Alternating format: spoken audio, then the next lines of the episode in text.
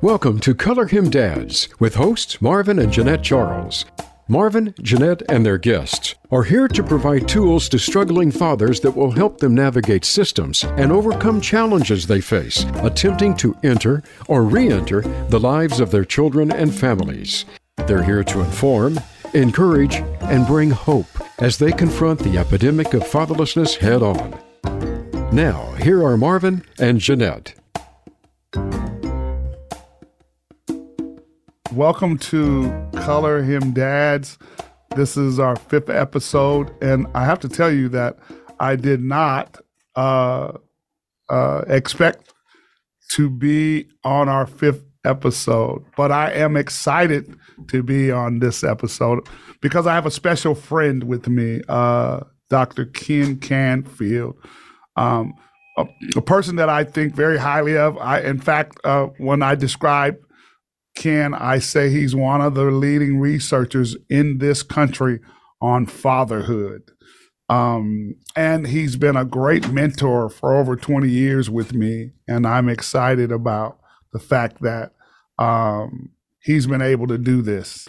And um, so, Ken, we didn't script this, uh, but I've been in your presence a number of times where and and and likewise you've been in mines. And so we're just going to kind of shoot from the hip but i'm going to be leaning on you um and and our conversation is just going to be around uh a, about three subjects. And that is the first subject is our journey uh to fatherhood and how we got here mm-hmm. how i kind of got in your life but at the same time how you kind of led the charge in the country uh, back in the 80s, 90s, and when when when this really wasn't a thing on people's radar screen. Uh, I remember finding you and thinking I had found the Holy Grail because there was somebody who was believing in what I was feeling and trying to do. Uh, and then we'll talk about um, your journey, how you had to step away from to care for your bride.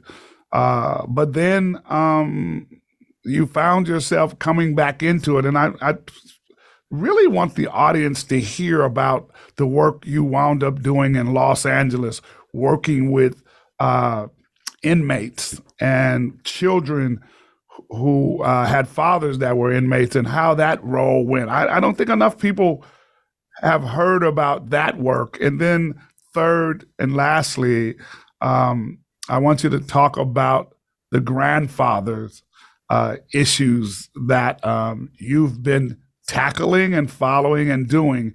And by the way, uh, I have five grandchildren now, Ken. I don't know if I could, I'd ever think that was going to be possible, but yes, I do have uh, five grandchildren. So I'd like for you to speak on that as well. So, um, again, without any further ado, my friend, mentor, and one of the leading voices in this country around fatherhood, my friend Dr. Ken Canfield. Marvin, as always, it's a delight to be a team partner. It seems like our paths were being divinely uh, woven together, even though we were apart. And we've come to know uh, we're brothers from another father.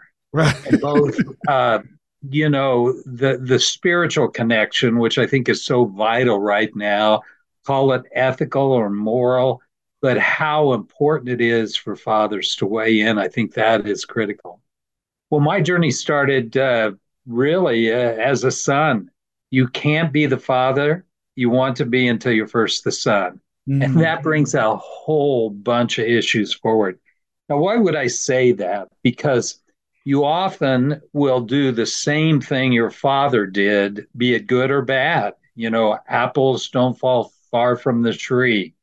And you see the, the consequences of that many times in the prisons of America, where I, I just looked at a study in a Midwestern state where 42% of the inmates that were incarcerated had their father, grandfather, uncle, or brother also incarcerated. Mm-hmm. So you see some uh, sort of um, continuity in a negative sense there. and we know that fatherlessness is just rampant. Uh, our our kids are vulnerable. The innocence is being slowly stripped away by the culture. Mm. But you are, are a unique person, and Marvin, you fit in what we call the overcomer father. Mm. You didn't have the dad that you wanted. And I have a 15 item inventory to talk about uh, the satisfaction of your childhood, where you are today, where you want to go, the hope quotient, and so forth. And then I analyze this, and you've got happy pappies. Those are guys that had good dads, like you and I are seeking to be. And the mm-hmm. likelihood of having good sons and daughters is significantly higher because we're motivated, we have the passion. Mm. And then another, you have the plotter fathers who are just hanging in there, kind of doing the same old thing. Now, this could be good. It could also be negative if you fall in that trap. And then we have these two things going on. We have just rampant fatherlessness. When you don't have a dad, you you miss the modeling and that connection that is so key in male development.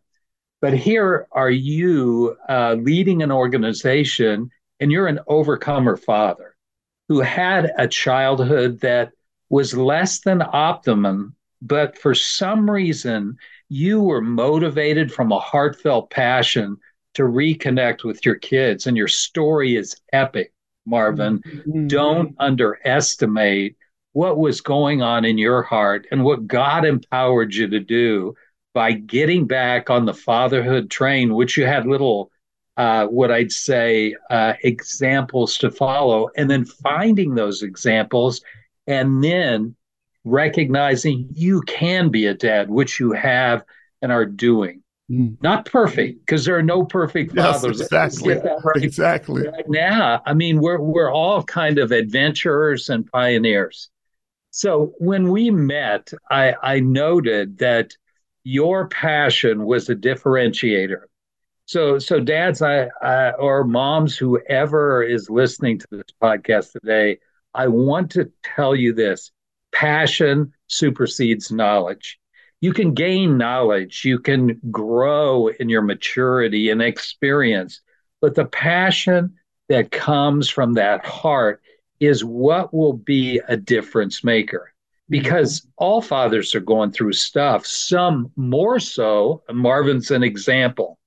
I would say that if we were to kind of parse this out, about 30% of the dads in America right now, a little a little more, I think it's 32%, are what we call happy dads. In other words, they did have a reasonable, not a perfect, but a dad who was in the home, who was there to teach, guide, model, do the things that dad should do, do sports, do activities, do what is expected, uh, be at the birth of their child. And those dads are are are kind of the, the, the safeguard that that is also kind of falling in numbers. Uh, then you have the other dads that are anywhere from the plotter dads. They aren't overcoming obstacles because let's say you had a great dad. If you don't improve on that, you're not letting that passion really drive you. And that is so important because you can't depend on the laurels or the history of your own dad, you got to carve new territory. And then you have dads that are what I call the discouraged dad. And this is, you know, those are dads that may have children out of wedlock, the drama with the baby mama, trying to understand how to negotiate that in a way that's going to be helpful uh, to your child. That is a discouraged dad that can overcome. But again, connecting with other dads are very important. Then about 21% are are the overcomer fathers, and that's the, what you fit in, Marvin. And and that is so cool to see guys kind of come out of the flames or come out of the ashes and say, "I can do this." But the secret right here is the connection with uh, a good base of other fathers who are trying to do the same thing, gotcha. like you have established right there. Mm that gives a little bit of the background, and and uh, and then we meet, and I find out that you are full of passion, and then I meet this this uh, mother of your children, Jeanette, who's full of passion, and I say, get out of the way. Uh, Seattle and greater areas, something is going to happen. And so I was just blessed to be with you to provide curriculum support, you know, metrics that demonstrate change that comes because we're all in it to strengthen the outcomes of our children and our grandchildren. You know, I want to share one thing that I don't know if you remember this, but I was I was at your place in Kansas doing a training with uh, Dr. George Williams, and I think we were it, it was a group of us who had took the training from all over the country, and we were coming back to do a fresher course or something, and we were in um, at at that place in Shawnee, Kansas and we were going to spend like 24 hours together, uh, all of us. It was about 12 of us. And and we were from, uh, I remember a gentleman by the name of Peyton Montague. I don't know yes. if you remember him. Oh, yes. And so um, we were we were in this room and somebody made a comment about, well, we believe it could have been a lot more black fathers involved in this this uh, training and I think it was probably four of us out of the 12 were black and African Americans. And then um, the rest were Caucasian brothers. And, and I was like, no, this has a potential of getting off on the wrong foot. So I kind of stood up in the middle and said, hey, can we all put our, we, we, we all had our chairs in the circle, but I asked Peyton, would he sit next to me in the middle of this circle that we were at? So it was he and me, black and white, sitting in the middle. And then I asked the brothers, I said, Can we're in the center of the United States right now, being in Shawnee, Kansas. And if if we if we do this right, we can have an impact in this country if we start right here, not based on color or race or race, but let's just base it on the work that God has before us today to impact this country through fatherlessness, through fatherhood. And, and we have the right platform to do it. We're here at the National Center for Fathering. So before I take all the energy I have and look at it from a negative perspective, I want to ask you, brothers, to commit with me to look at this from a positive and let's do everything that we can to make sure that it was. And, and Ken, that was maybe 20 years ago that we did that. And I got to tell you, uh, we left out of there, each one of us, jazz, not because we were black or white, but because we had a mission. We felt that we were called to be able to impact this country through working on fatherhood as fathers, starting with our own families, but then committed to working with other families and fathers. So I, I just I remember it was those kind of starts that you helped me to grow into. You know what what you're saying, Marvin, is so key. The antithesis to fatherlessness is fatherfulness. You overcome evil with good. And I think there is enough critical mass right now to see the what I'd say the beginnings of uh, a deep movement. Now it takes you know decades because children just don't change overnight. Meaning fathers you know have to sow continually for one, two, three decades, and you know children make decisions, and we want them to mature uh, in their own right, but we will never. Uh, know the full impact of this fatherfulness when we apply it to our family. Mm-hmm. Uh, we can see the effects, you know, when you're nurturing, when you're consistent, when you're tuned in to your children's friends, their heroes, mm-hmm. uh, when we're involved with both quantity time and quality time. But then that has to be embedded in them through the heart. And so, again, I just want to circle around. you overcome evil with good, and we're going to have problems. We're going to have homelessness. We're going to have wars. We're going to have famines. we're going to have climate stuff. But when it comes down to the household and the heart of the family, your investment as a dad, listen closely. Don't underestimate it. Mm. I see too many guys that they underestimate. Well, my kid won't care, or, you know, the teacher will do what's necessary, or the pastor, or the scout leader, or the coach. Come on.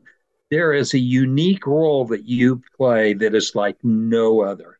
And when we tune into that, we connect with that heartfelt connection that is so important that lasts through the lifespan. Mm. Wow. Man, I'm I'm feeling like I'm in training all over again, man. And I'm only I'm working on the second half of my family, right? The grandchildren, right? So tell me a little bit about that and what you're experiencing or finding that we all need to know around that aspect. One of the research pieces I did is look at the life course of fathering. And I, I say with a, a little bit of candor, you know, it's easy to father when you have uh, toddlers who don't talk back and smile and jump in your lap. And and then when they get to that, that preschool age, uh, you begin to interact in, in a different way. Just the rough and tumble play that's healthy, that has boundaries, is so important to the to the social and emotional development of your daughter and your son Mm-hmm. and then they go off to school and you're kind of launching them. And and that is where staying connected is so important. Then the teenage years i call it the age of enlightenment. And that's when you're being tested in a new way because you know you were a teenager once. You have to deal with some of those things you may have kind of shoved under the carpet and don't want to talk about. But yeah. if you're an honest vulnerable dad you're going to be uh, able to confront in a healthy way and be caring in the midst of doing that. Then, and I'm getting to that grandparenting role. Uh, you you launch them as young adults. Uh, they go to maybe a, a, trade school, military, college, uh, or just go get a job, and then they're on their own. And you can begin to see how that example, that lifestyle, the values that you live by, how it's going to be incorporated in their life.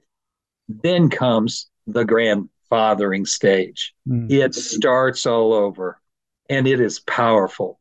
So think of this think of a U shaped curve. You start up here just really joyful. You know, you're a dad.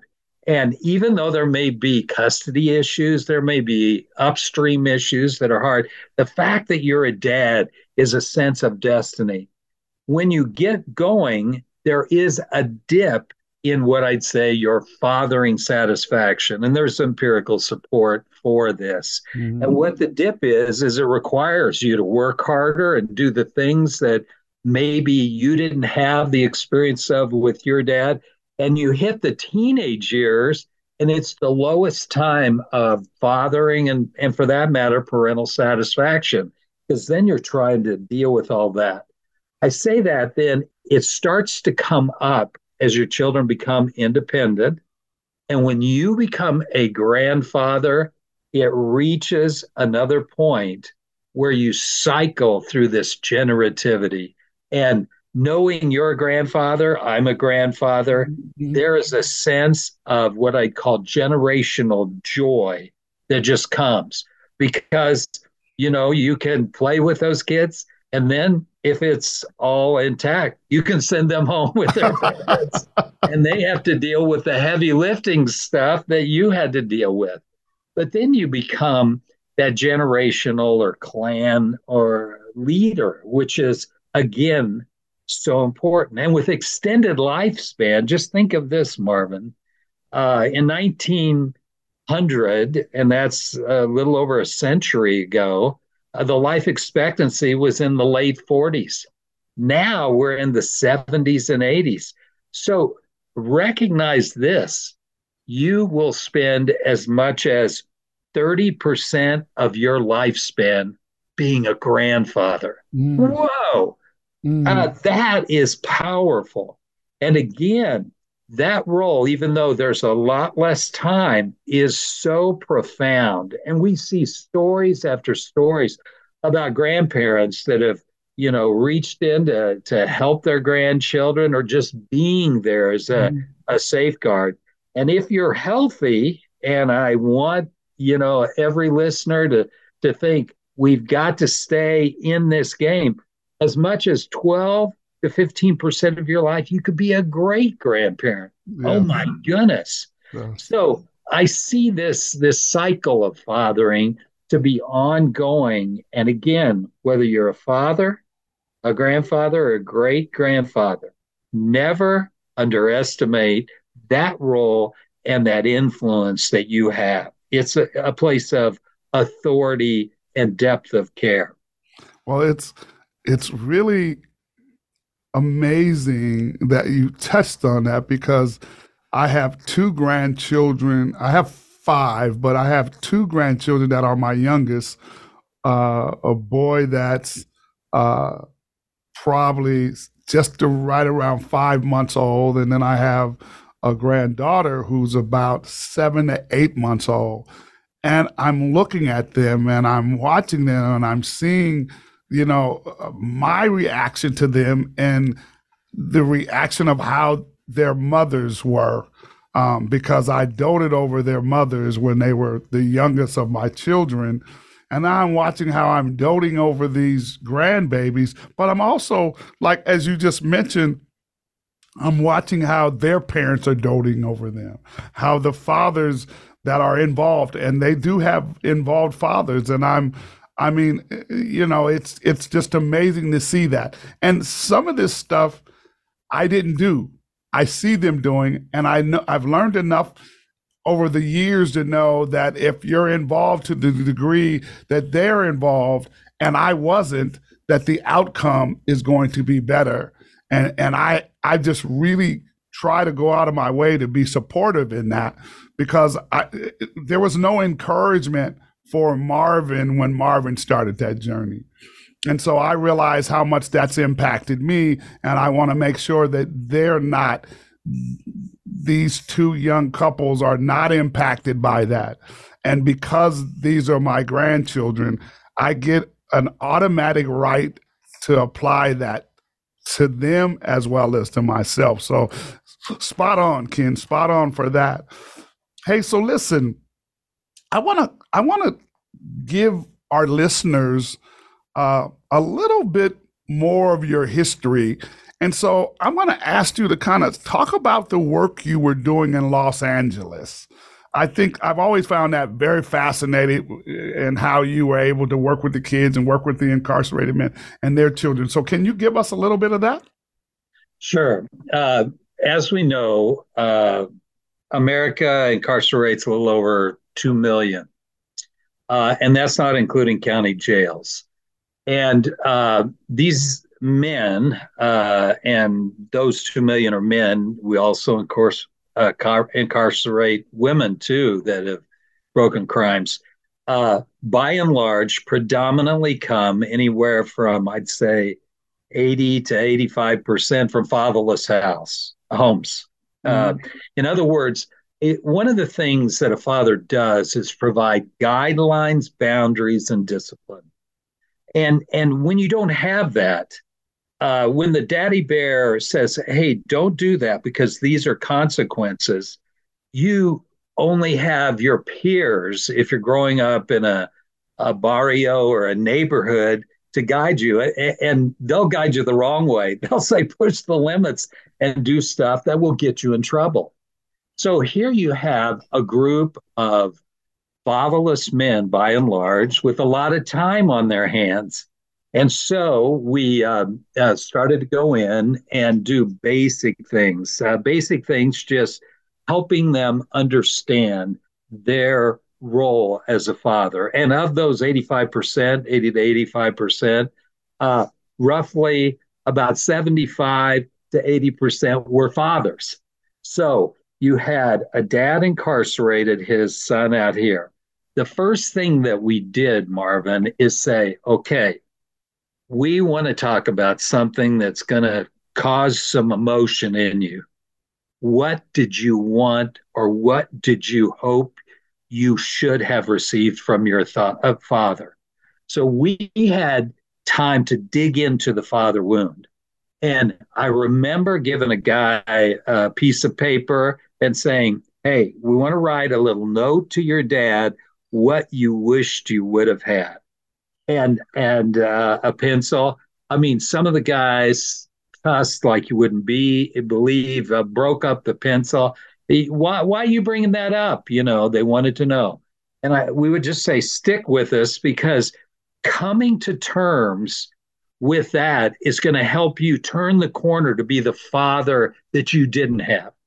So we would get into some real horror stories of just abuse and abandonment and absence. So we're just, I mean, and, and then the guys who were incarcerated thought, oh, I thought I had it bad. I mean, I wasn't sexually abused by my dad. And I mean, we heard stories across the gamut. And then we recognized let's see, your dad was somebody else's son. We don't know the path he walked. Mm. And it opened up this awareness that one of the things that you can do is recognize the impact that your father had on you. Recognize you may not know all the details because you don't of his growing up, but looking for a gap and saying, Hey, I'm going to lay that down I know the pain that that caused. I'm just going to say that was my dad and exercise something that's out of this world.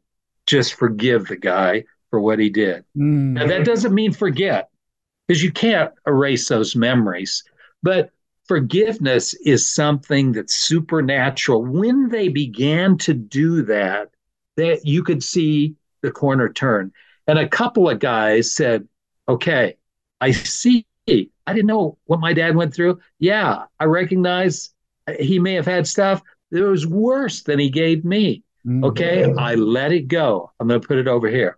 Then what we did, Marvin, I said, okay, I want you to write a want ad for the type of dad that you want, as though we were going to take an ad out or put it on Facebook or social media. Wanted a dad, nice guy, uh, gives me lots of slack, money, you know, da da da da da. And it got really funny because guys, you know, were asking for fancy cars and luxurious vacation, but in the core, there was some real simple things. The, the, the trait that came up over and over is wanted a dad, someone I could depend on, who will be mm-hmm. there.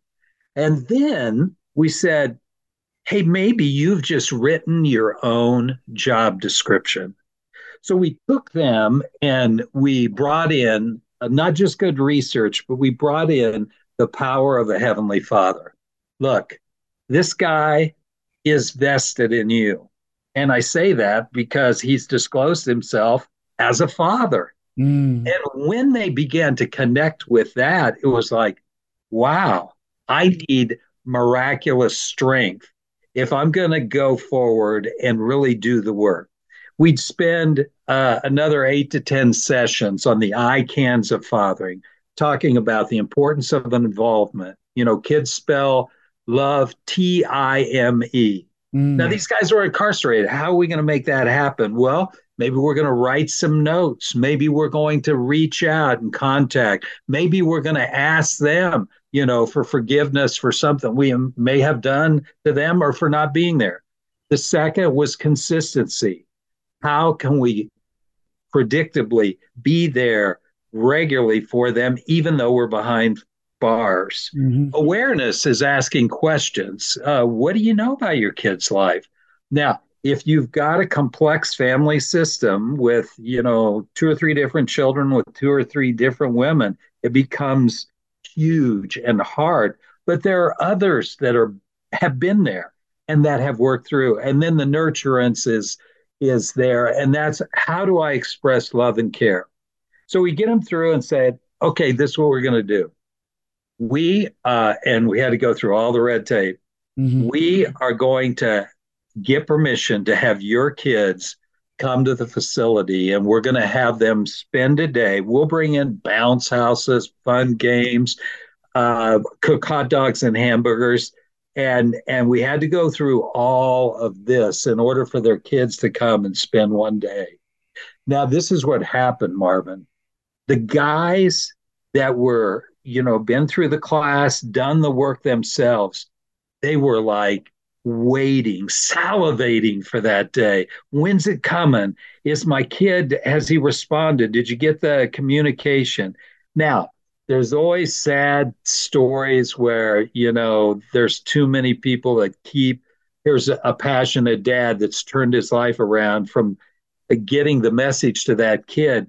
But for the kids that came that day, it was life changing. Mm-hmm. They came from all over Los Angeles we had them picked up at various stops and we would bring them in. And we had uh, a place outside with guards. And this is where i saw those that were prison officials wardens uh, even you know officers there. I saw them cry mm. because this is what happened we put the dads at one end of a soccer field and they were, you know, striped jumpsuits, all the stuff you have to wear. And we put the kids after they went through this long, you know, check the kids, did they bring anything in to give their dads, you know, went through all that. We put them down at the other end of the soccer field. And then with about, oh, I'd say 100, 150 volunteers, we lined up the sideline. And one by one, we called the dad and the kids to run to the center of the field. We'd say, Marvin Charles, come get your kids. And the kids were waiting. They ran. Here's Marvin running. And all we did was cheer like we were at the Super Bowl. Mm. This was way mm. better than the Super Bowl because mm. everybody won. And I looked over and I remember this a couple of prison officials and a warden just wiping away the tears because this was father fullness. This was what God has planned for dads and kids. But for whatever reason, it's not happening. So we've been doing that uh, in Angola. I just was in Parchman, Mississippi. Talk about two prisons. They're both plantation prisons. I mean, talk about old school. And we've done it there uh, in several other places. But then you don't stop because fathering isn't a sprint, it's a marathon. You know, just because you have this one day of fun in the sun and everybody's happy, hey, that's just the start of the game. We've got to pace ourselves. And so we've continued to support and grow this in various states uh, as we have been able to. And it takes time and resources because uh, the state doesn't pay for it but it's the right thing to do. And and in some way, you're doing that at a local level mm-hmm. in Seattle and the area. You're bringing dads with tools so they can go and do this with their kids. You know, um, I'm reminded. Um, we, we Jeanette and I kind of took from your toolbox and and we didn't really have all the permission and stuff but we had been doing some work in the city of Seattle and this is how we were able, we got permission, we got permission to go into the halfway houses. And that's where men are being housed that are leaving prison, going back into the community, but they have to do a certain, I think it's 60 days or 90 days in the halfway house. So we came up with this idea with having permission from um, uh, prison officials or the uh, CCOs, community corrections officers, that ran this particular halfway house, and we they allowed us to go up, go up in there for 16 weeks using uh, the curriculum you got me started with, quenching the father's thirst, and so literally uh, we would go in and teach this course, and it had all the things you just mentioned um, the letters, writing a letter to your kid, the want ads. Um, it talked about a number of things that we were able to um, institute. And, and, and, and so the question would be so why there? Well, what we found out is, uh, and I, I'll never forget when it hit me children are a heck of a motivator. So motivate what you would you would ask, and the motivation was simply not to go back to prison, right? Right. And right. if you if you had an opportunity to speak into your child's life or to work with your child, um, you would find out those things that most fathers take for granted or don't know even possible. My child don't want to see me. He don't want nothing to do with me.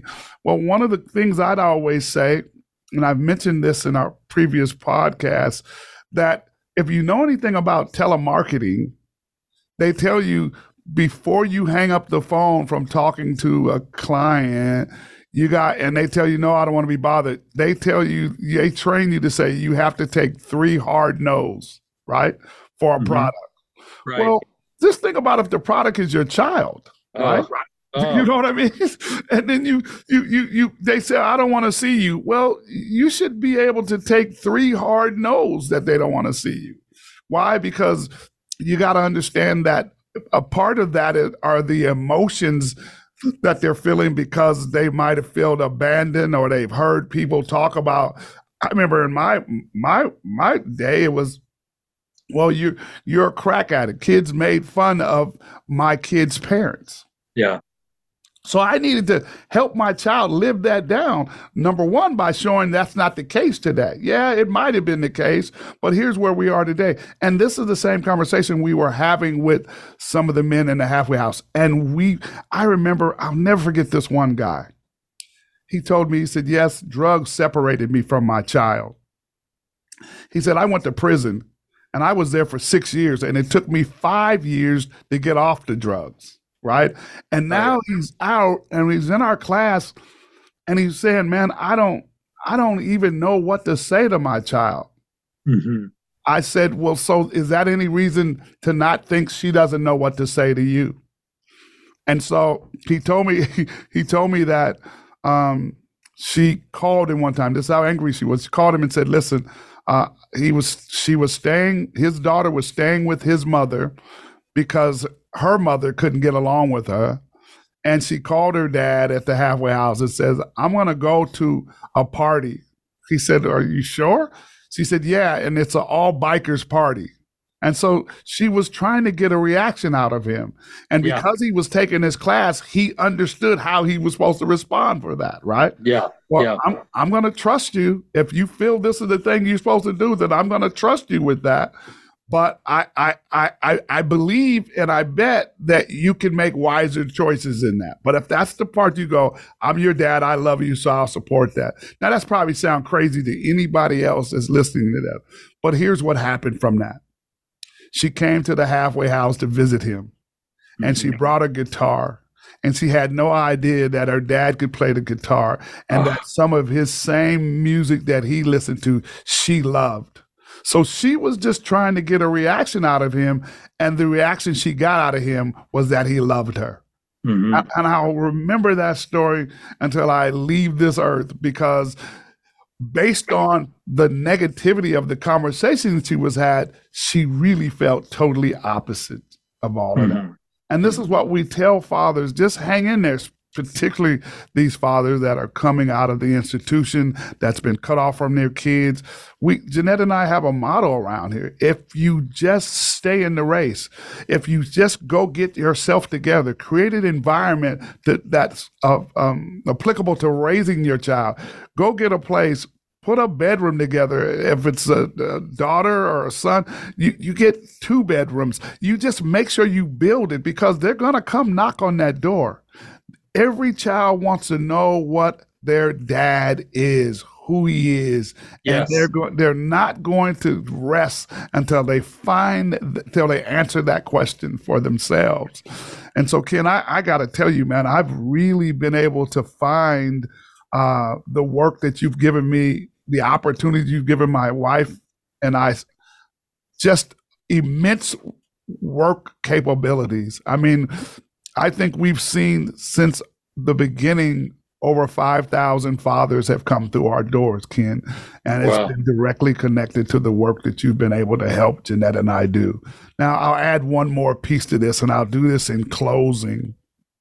Um, Ken, you started a program a number of years ago called uh, the Father Daughter Summit. Yeah. and my my wife Jeanette was able to travel with you and your daughters, and it was just a remarkable opportunity. Uh, my wife was raised by a single father, as most of you know, and and this gave her an opportunity. Well, what I want to do, Ken, and I don't want to put you on the spot, but I know you're married today to Dr. Michelle, and that she works with uh, fathers and, and daughters. Uh, and I just can't wait to see if there might be an opportunity we can get her on this podcast and she can share and talk about some of the work that she does. If you can help me get Dr. Michelle on this on this podcast, I would be forever indebted to you, my man. Well, uh, you can count that in the affirmative. Yes, I will. And let's take it a step further. Let's uh, look at it uh, as a, a liftoff in this sense. I know in Seattle, the greater metro area, there are dads and daughters that need the attention and the time where they spend a day with their daughter, not on social media or looking at each other's phones, but talking about the relational issues. Let's use this podcast to uh, do a father daughter summit in Seattle. Uh, I'll bring Dr. Michelle and I'll be there with you and, of course, Jeanette, because I believe when the hearts of the fathers are turned to the daughters, it's like a protective aura. Mm. Now, we need that protection around our daughters at this time. But here's the beauty they give to us in a way that strengthens and affirms our fatherhood, even though it may be challenging at times. Mm-hmm. And mm-hmm. it's a win win it's reciprocity at its best. Mm. So I'll get uh, Michelle on the podcast first. We can talk about that. And I just want to say this: we we we talked about the challenge of being incarcerated. I know probably not a lot of your listeners are in that space right now. But what about you, Dad? What bars or what things mm. are barriers that are preventing you from turning the passion in your heart into action. Don't defer to others. Don't wait until you're ready. Be intentional, be proactive. And that's the sort of freedom that these guys that are behind bars wish they have. Mm. It's right in front of you. Mm. So I encourage you to expend yourself in that way, and your children will be richer and fuller, and your heart will be connected to them and the family in a deeper way, more so than we have ever thought. Man, I couldn't have said it any better or did it any better, but that's why you are the top dog, man. And I appreciate you so much. I want to just let my listeners know that I pray that um, you continue to follow us and and uh, uh, on social media and uh, and what you don't see, go to our website aboutdads.org and you'll be able to find uh, Ken's information there. Um, but he's a remarkable guy. You've heard it yourself. The work that we've been able to do, fatherhood is uh, challenging, but it's rewarding twice as much. And so I want to thank you again, Dr. Canfield, for being on this podcast with me and sharing your your your wisdom and understanding. And I pray, my prayer is that you would continue to do this, continue to help guys like myself, and that the community, the podcast community, gets a chance to just really feel your work and see your work. And I'm looking forward to you and Michelle spending some time here in Seattle. So I want to just tell you thank you again and for being a blessing to Jeanette and myself and to this community. We'll see you again. We'll talk again. We'll talk soon. You bet, Marvin. You bet. Take all care, right. brothers. All right, man. Thank you. Thank you for joining our podcast, Color Him Dads. Um, we just spoke with Dr. Ken Canfield. We've enjoyed our time spending with him. I hope you enjoyed it, and we look forward to you connecting on our next podcast. Again, that's Color Him Dads. Um, and you can come to our website, which is aboutdads.org. Again, thank you for joining us. Thanks for tuning in to this week's episode of Color Him Dads. We hope today's episode has helped with your own struggles. Be sure to check back next week for another new episode with Marvin and Jeanette. Until then, have a blessed week.